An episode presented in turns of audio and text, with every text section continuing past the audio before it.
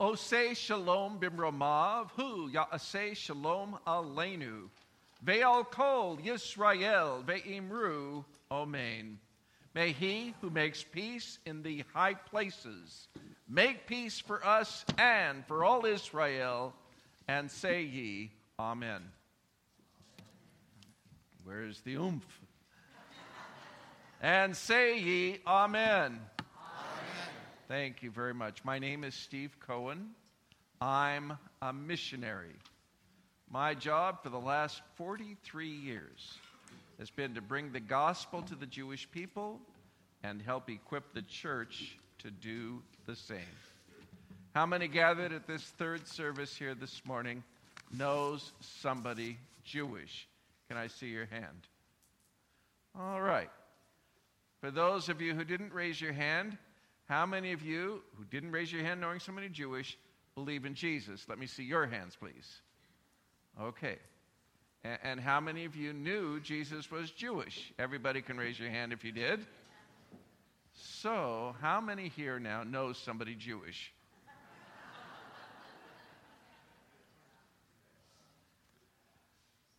I wasn't taught Jesus was Jewish as I was growing up.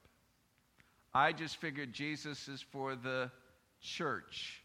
Jesus is for the Gentiles, those who aren't Jewish. Jesus is for those who had Christmas. We had Hanukkah. Jesus is for those who had Easter. We had Passover. Jesus is for those who had um, ham on white. We had corned beef on rye. there, there were just, just these little differences, if you will. And for the first 23 years, I didn't believe in Jesus simply because nobody told me. But through the prayers of a Lutheran layman, I heard the gospel and for the first time in my life was invited to read a Jewish book. Those of you with Jewish friends, here's your opportunity to share. Lend them a copy of the New Testament, non King James, so that it's easier to read. Make sure it's big enough print, if you will. Uh, the first copy of the New Testament I got was in six point font. And I had better eyes back then. But invite them to help you learn something. And what you, what you want them to help you learn is this What do they, as somebody who is Jewish, think of this Jewish book? This is important simply because most Jewish people today, just like me, had never even encountered what's in the New Testament, have no knowledge of what's there.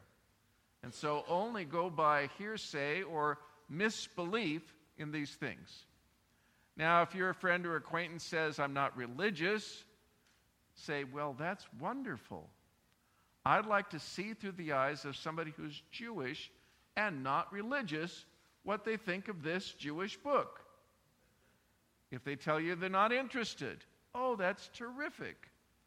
I'd like to see through the eyes of somebody who is Jewish, not religious, and not interested in this Jewish book because I'm asking you to help me see through your eyes. Do you understand what I'm asking?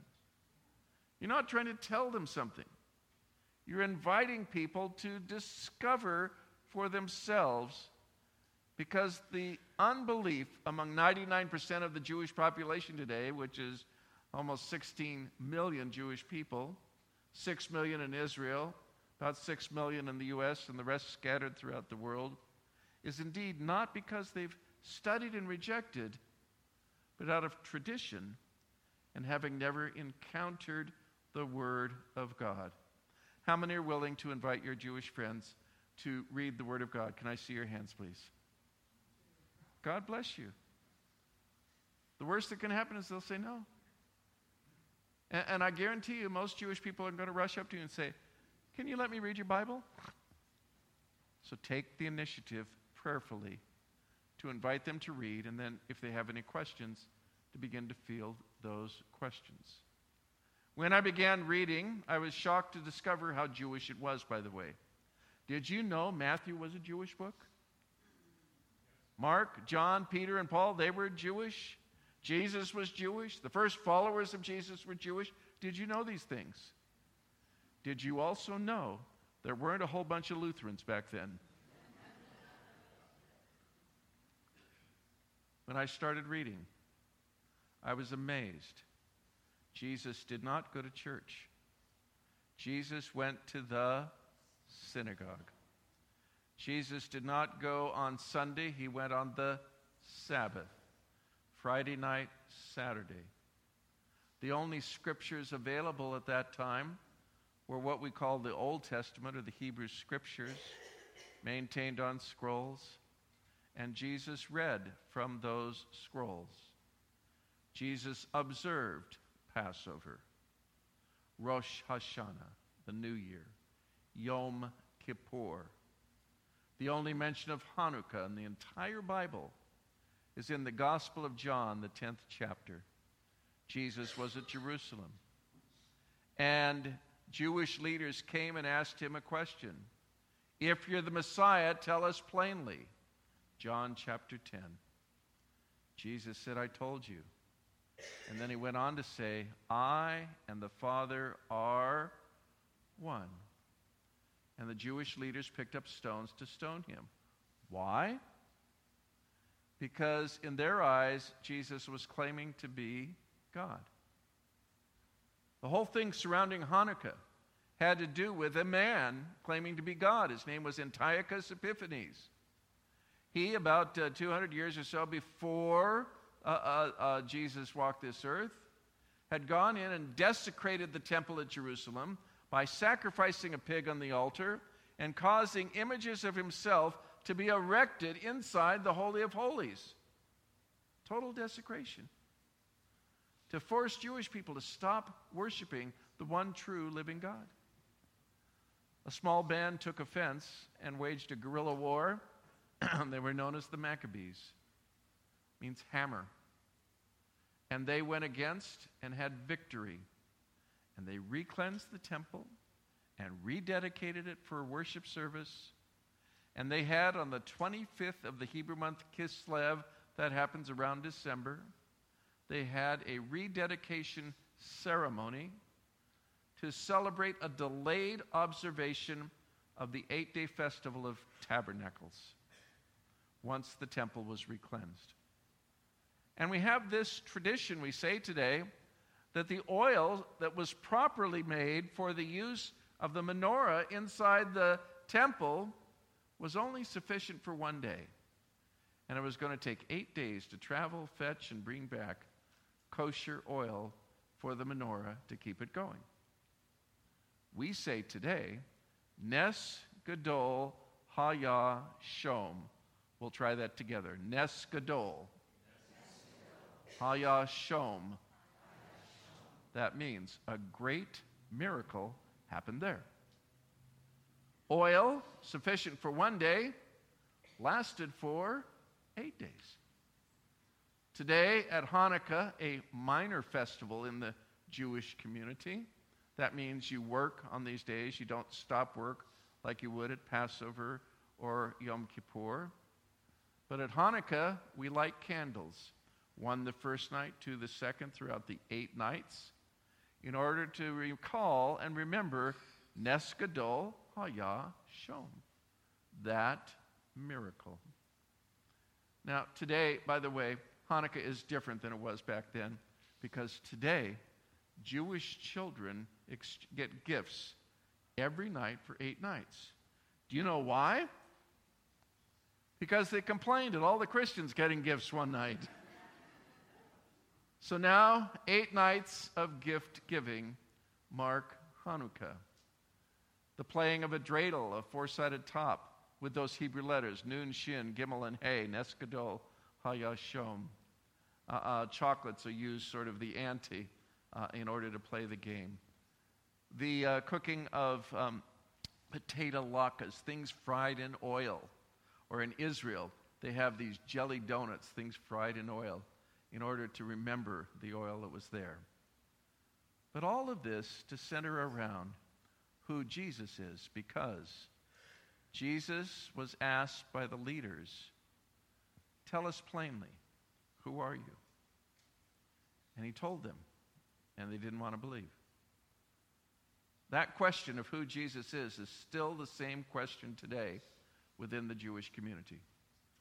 The rabbis say today he is not the Messiah because we know when the true Messiah comes, the lion will lay down with the lamb. Swords will be beaten into plowshares, and we can certainly look around this world today and know for a fact that lions aren't laying down with lambs and swords aren't being beaten into plowshares. So it raises a question How could he possibly be the promised Messiah? Well, as the late Paul Harvey used to say, there is still the rest of the story. And we heard that story today in the portion from Isaiah. One who would come, who would be wounded for our transgressions, bruised for our iniquities. The chastisement of our peace was upon him, and with his stripes we are healed, because all we like sheep have gone astray. Each one of us has turned to his own way. But the Lord placed on him the iniquity of us all. I wanted to tell the world when I came to faith because of that witness of that Lutheran friend. My family, at first blush, thought it was a fad I would outgrow, but eventually disowned me because of my confessing Jesus and wanting to serve as a full time missionary. But there was one in my family who always kept his arms open wide always had a big smile on his face, always welcomed me uh, uh, when we would visit. He was my favorite uncle. I think everybody's got a favorite uncle. My favorite uncle was Uncle Mel, Melvin Shevik, lived in Vancouver, Washington. Melvin had a men's clothing store in downtown Vancouver. And every couple of years, we'd make a trek to Melvin's men's shop and replenish our wardrobe because every few years, and well, men, maybe you'll get it, my clothes kept shrinking. and when we would get there, he let us do the shopping, and we always took a meal together. And during that meal, Uncle Mel asked the same question every single time. The question? So, Steve, how's business? Now, I grew up working in my father's jewelry store. I knew he wasn't asking, How's the jewelry business? I didn't know anything about the clothing business. I had been flunked out of law school, so he wasn't asking me about law. And, and, and on and on, but I really realized that ultimately what Uncle Mel was asking was this question. The question he was asking was, What happens when we die? Is there life after this life? There are three major branches to the Jewish faith, the Jewish religion Orthodox, conservative, and reform, not reformed, reform. And, and using Lutheran lingo, it's kind of like Wisconsin Synod, Missouri Synod, and ELCA. That, that is, the Orthodox is a fairly closed community. The Reform branch takes the Bible and just merely gives I notice to it, but doesn't believe it's literally true. And the conservative movement, uh, uh, some do, some don't. But uh, this much is true.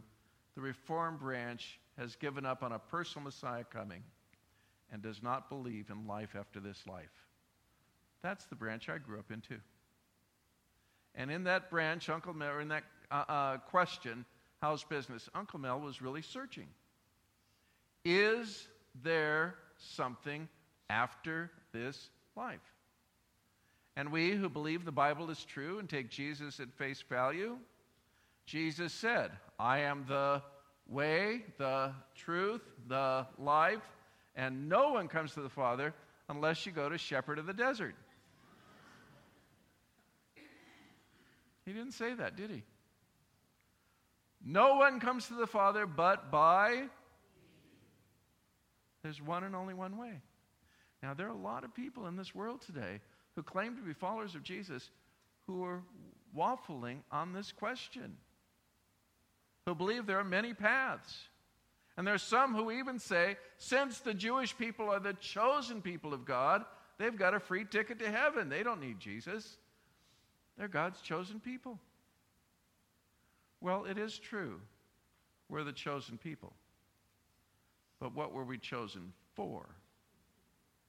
We were chosen to be a light to the Gentiles, to declare there's one and only one true God, chosen to bring the scriptures, the law, the prophets, the land, and the promise of the Messiah, who would be the one to bring us salvation.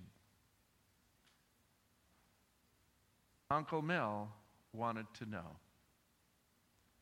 is there something more? And every few years, a trek to Melvin's, new clothes added to the wardrobe, a meal, and the question So, Steve, how's business? My bride, Nancy, is here with me today. Nancy is my second wife. My first wife, Jan, of 32 years, battled a disease that I was unaware of at the beginning called Huntington's disease. It is a gene defect that causes the brain to die. And she suffered through that battle over a 17 year period before losing the battle but winning the victory and going home to the Lord December 6th, 2007. Along the way, her mother before her passed away of this disease too. And she, also a believer, when we went to the funeral, we had a real victory celebration. Four years after Jan's mother passed away, I was called to Uncle Mel's bedside and told that he doesn't have long to live. And when I got to his bedside, strong handshake, big smile, same question. So, Steve, how's business? And I tried to help him as clearly as I could understand. Number one, God loves us. Did you know God loves you? He loves us so much that He sent His only Son. So that whoever believes in Him, whoever, didn't say whoever's Jewish, didn't say whoever's uh, uh, uh, uh, Gentilish, whoever. And He offers us a gift. And like any gift, we could have one of three responses. We can receive the gift, we can ignore the gift, or we can reject the gift. And so it has been throughout the ages concerning Jesus. Those who have received his gift through the work of God's Spirit, those who are ignoring his gift, and those who reject his gift. Two weeks later, word came Uncle Mel passed away. I flew out to the city of my birth, Portland, Oregon to join him and the family at the synagogue that he grew up in. The service was just packed, not an empty seat, not a dry eye, and not a single mention of a word of hope for life after this life. Stories of a life well lived, and indeed his was. But to the best of my knowledge, Uncle Mel did not confess Jesus. Only God knows. And at the end of the service, the casket was rolled down the middle and set in a niche in a mausoleum next to my cousin Alan, their son, who 10 years earlier had passed away from brain cancer. And as the casket was rolled out, these words were spoken that I began with May he who makes peace in the high places Make peace for us and for all Israel. And say ye Amen. Because the hope in that congregation was eternal life is vested in keeping his memory alive for the things he had done, not him going before the presence of God. And that was one of the saddest days of my life. My vocation, bring the gospel to lost people. Those closest to me, those loved most, unreached. And that confrontation with the reality of Scripture. Jesus says, I'm the way, the truth, and the life. And no one, no one, no one comes to the Father but by me. Most of you know somebody Jewish. Most of you, probably every one of you, knows somebody who doesn't believe in Jesus. And the question I want to leave on the table today for you is this Does it matter to you if that person spends eternity in hell or not? If it doesn't matter, I'm not going to do anything. If it does matter, even though perhaps we've been silent in the past or prayerlessness for them and their salvation in the past, we can make a change for the present and the future by choosing to engage before the Lord first in prayer, to engage the individual by asking simple questions. Could you read this text? Tell me what you think. Would you answer the question we heard in the gospel? What do you think of Jesus? See, it's not about us and how they feel about us. I've helped write and distribute over a million gospel tracts where people would go out, and your pastor went out with us in 2000 to the streets in St. Louis. We would just go and invite people to answer the question, What do you think of Jesus? And most people were indifferent, and some people were excited, and some people were opposed, and some people would tell, tell me they, they really don't like me just for being there. And I would tell them point blank, Well, get to know me better. You'll like me even less. It has nothing to do with me. It has everything to do with Jesus. Find out about Him. And then we'll see where God leads you. This year is a historic year for the apple of His eye, our 23rd year. This year we're doing something in the history of the LCMS that has never been done before. We are starting new direct mission work in Israel. Six million Jewish people living there, 99% unsaved. Never a penny or a person ever invested to this point. We have called Reverend Dr. Robert Roegner, former head of World Missions for the LCMS, former missionary in Africa, former head of Lutheran Bible translators. He has joined me and our staff to begin this new work in Tel Aviv, the 11th most expensive city in the world, but the largest concentration of Jewish people also in the world. To be able to go and to begin new mission work there, we need your prayers. Number one, intense spiritual opposition to this work. And I wish I had a couple hours to share with you just some of the stories that have happened. Secondly, you have an envelope with you. Could you look at that for a moment, please? The envelope in your worship folders has on the front a place for your name and your address and your email address. And as a personal thank you to you, I would like to send you two of the books that I've written to help you in terms of your personal faith and sharing with others. So if you would do me the kindness of printing neatly, may I say those words again? Print neatly your name, address, and your email address. And there'll be a basket in the back. You can drop it in there or drop it in the mail later to us. But we would like to send you, as a thank you for the privilege of being back here at Shepherd of the Desert, these books to help you in your journey in telling others about Jesus. The Apple of His Eye is a recognized service organization of our church body.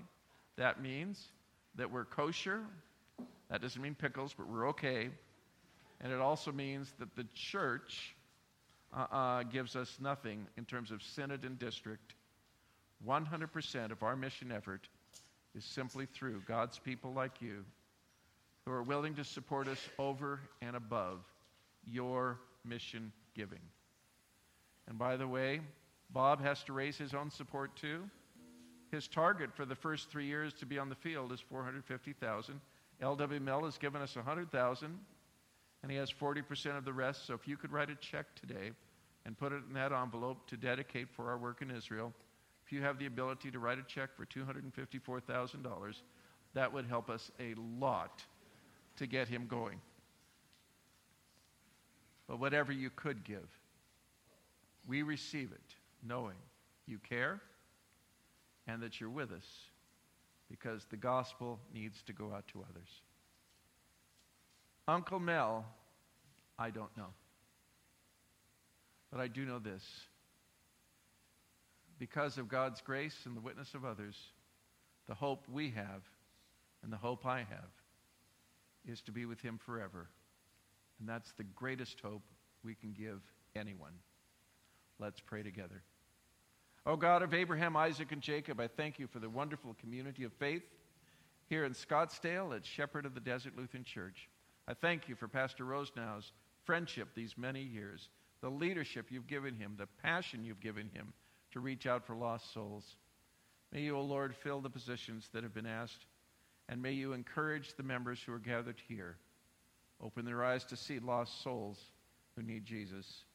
Open their hearts to pray and their lips to speak so that others don't have to wait as long as I did to hear of Jesus, the Lamb of God. He takes away the sin of the world.